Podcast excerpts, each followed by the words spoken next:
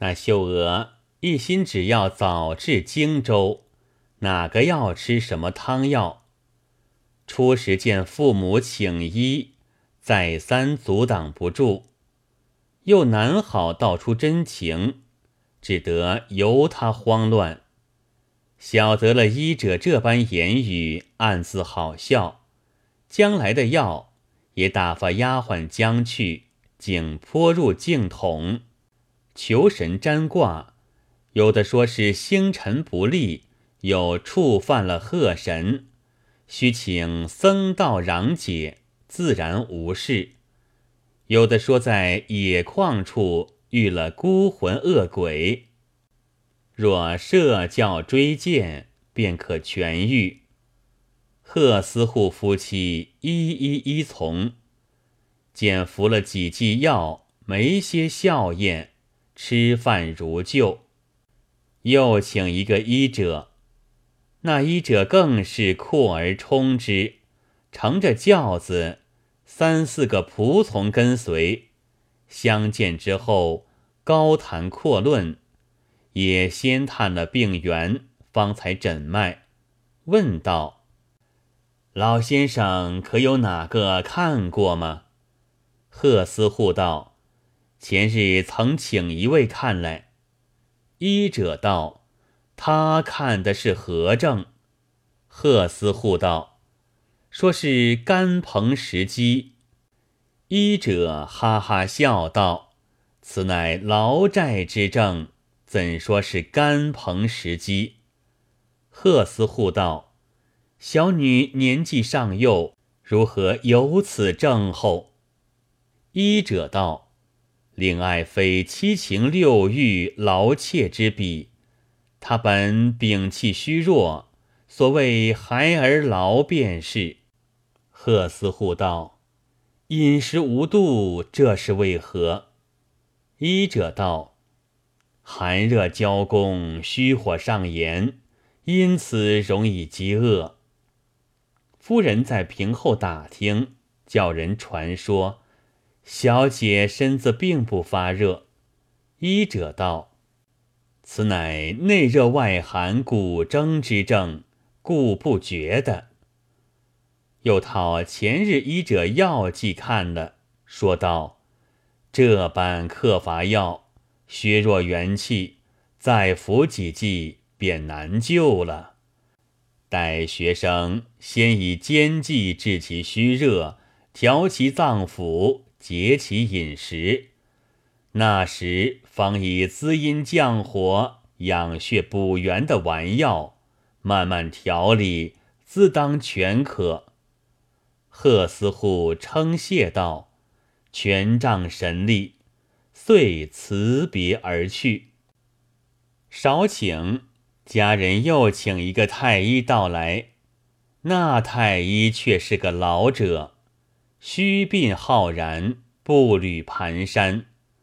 刚坐下，便夸张善识疑难怪异之病。某官府亏老朽救的，某夫人又亏老夫用肾药奏效。那门面话就说了一大派，又细细问了病者起居饮食，才去诊脉。贺思护被他大话一哄，认作有意思的。暗道：常言老医少补，或者这一人有些笑靥，也未可知。医者诊过了脉，向贺思护道：“还是老先生有缘得遇老夫，令爱这个病症，非老夫不能食。”贺思护道：“请问果是何疾？”医者道。此乃有名色的，谓之革病。贺思护道：“吃不下饮食，方是革病。木今比平常多食几倍，如何是这症候？”医者道：“革病原有几般，像令爱这革病，俗名唤作老鼠革，背后尽多尽吃，及至见了人。”一些也难下咽喉，后来时多发胀，变成骨胀，二病相间，便难医治。如今幸而初起，还不妨的包在老夫身上，可以除根。言罢，起身。贺司户送出船头，方别。那时一家都认作老鼠阁，见神见鬼的，请医问卜。哪晓得贺小姐把来的药都送在净桶肚里，背地冷笑。贺司户在齐州停了几日，算来不是常法，与夫人商议，与医者求了个药方，多买些药材。一路吃去，且到荆州另请医人。那老儿因要他写方，着实诈了好些银两，可不是他的造化。有诗为证：医人未必尽之医，却是将机变旧机。无病妄猜云有病，却教私户折便宜。常言说得好，少女少郎情色相当。贺小姐初时还是个处子，云雨之际尚是逡巡畏缩，况见无涯内心慌胆怯，不敢自肆，彼此未见十分美满。两三日后渐入佳境，自意取乐，忘其所以。一夜晚半，丫鬟睡醒，听得床上叽叽哝哝，床棱夹夹的响。隔了一会儿，又听得气喘吁吁，心中怪异。次早报与夫人，夫人也因见女儿面色红活，不像个病容，正有些疑惑。听了这话，合着他的意思。不去通知私户，竟走来观看，又没些破绽。即细看秀娥面貌，欲觉风采倍长，却又不好开口问的，倒没了主意。坐了一回，远走出去。招饭以后，终是放心不下，又进去探去，把远话挑问。秀娥见夫人话儿问得蹊跷，便不答应。耳边忽闻得打吼之声，原来无涯内夜间多做了些正经，不曾睡的。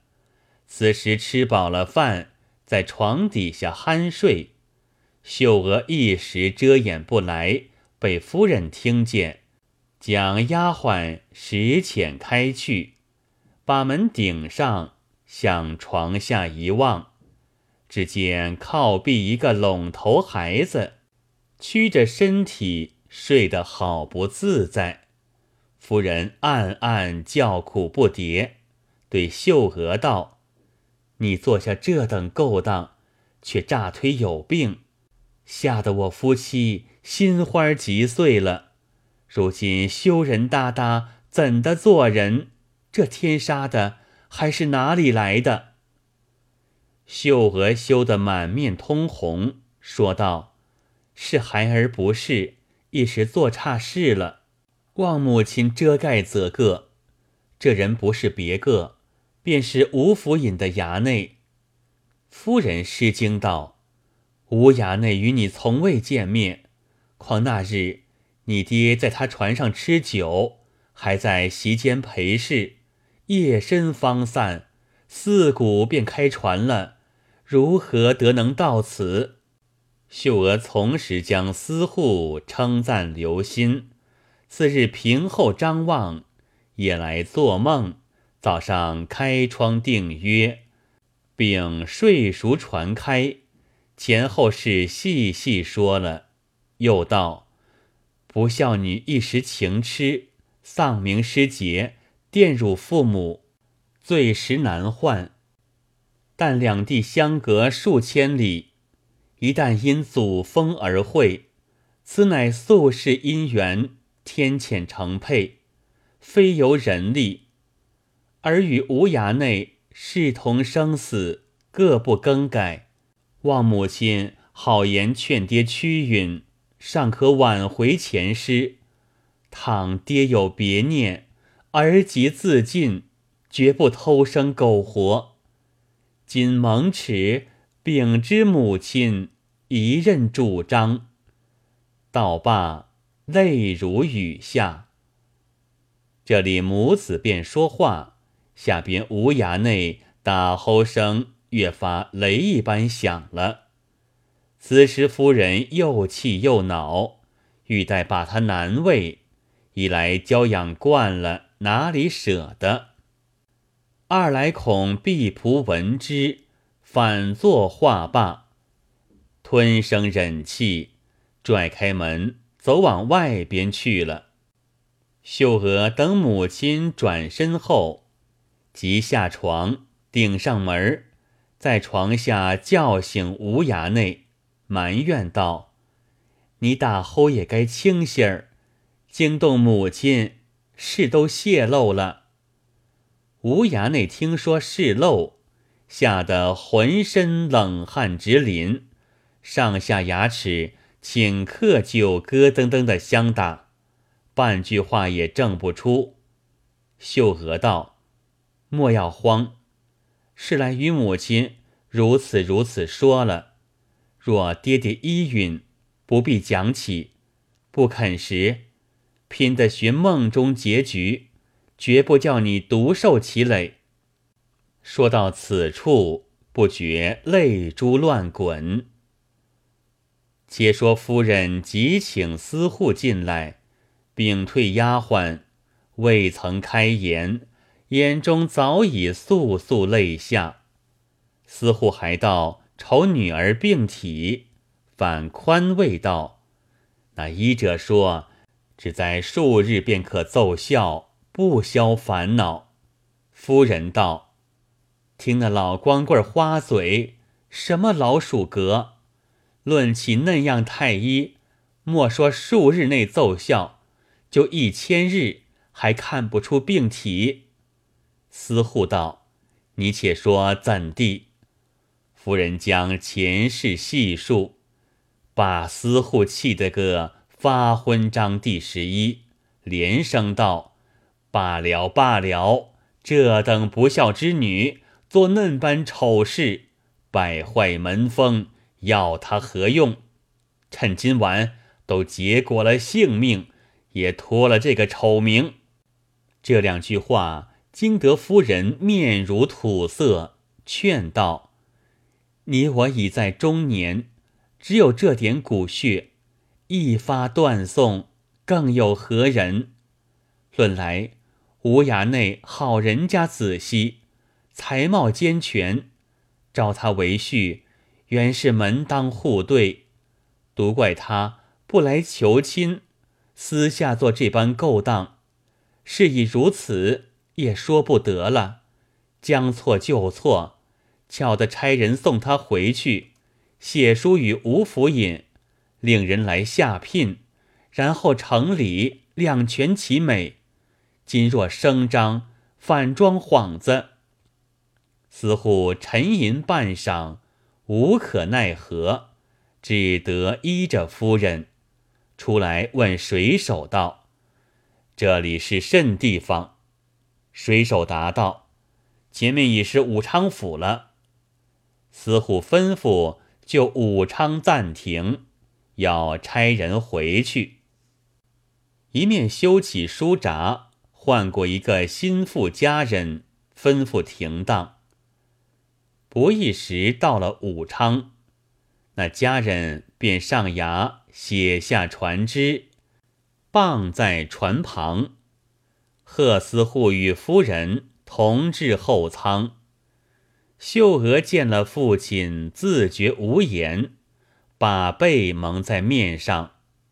司户也不与他说话，只道做得好事，向床底下。呼唤无涯内，那无衙内看见了贺思户夫妇，不知是甚意，战兢兢爬出来，伏在地上，口称死罪。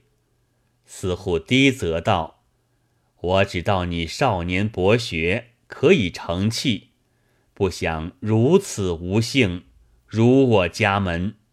本该撇下江里，才消这点恶气。”今姑看你父亲面皮，饶你性命，差人送归。若得成名，便把不孝女与你为妻；如没有这般志气，休得指望。无衙内连连叩头领命，似乎原叫他躲过，挨至夜深人静，巧得叫家人引他过船。连丫鬟不容一个见面。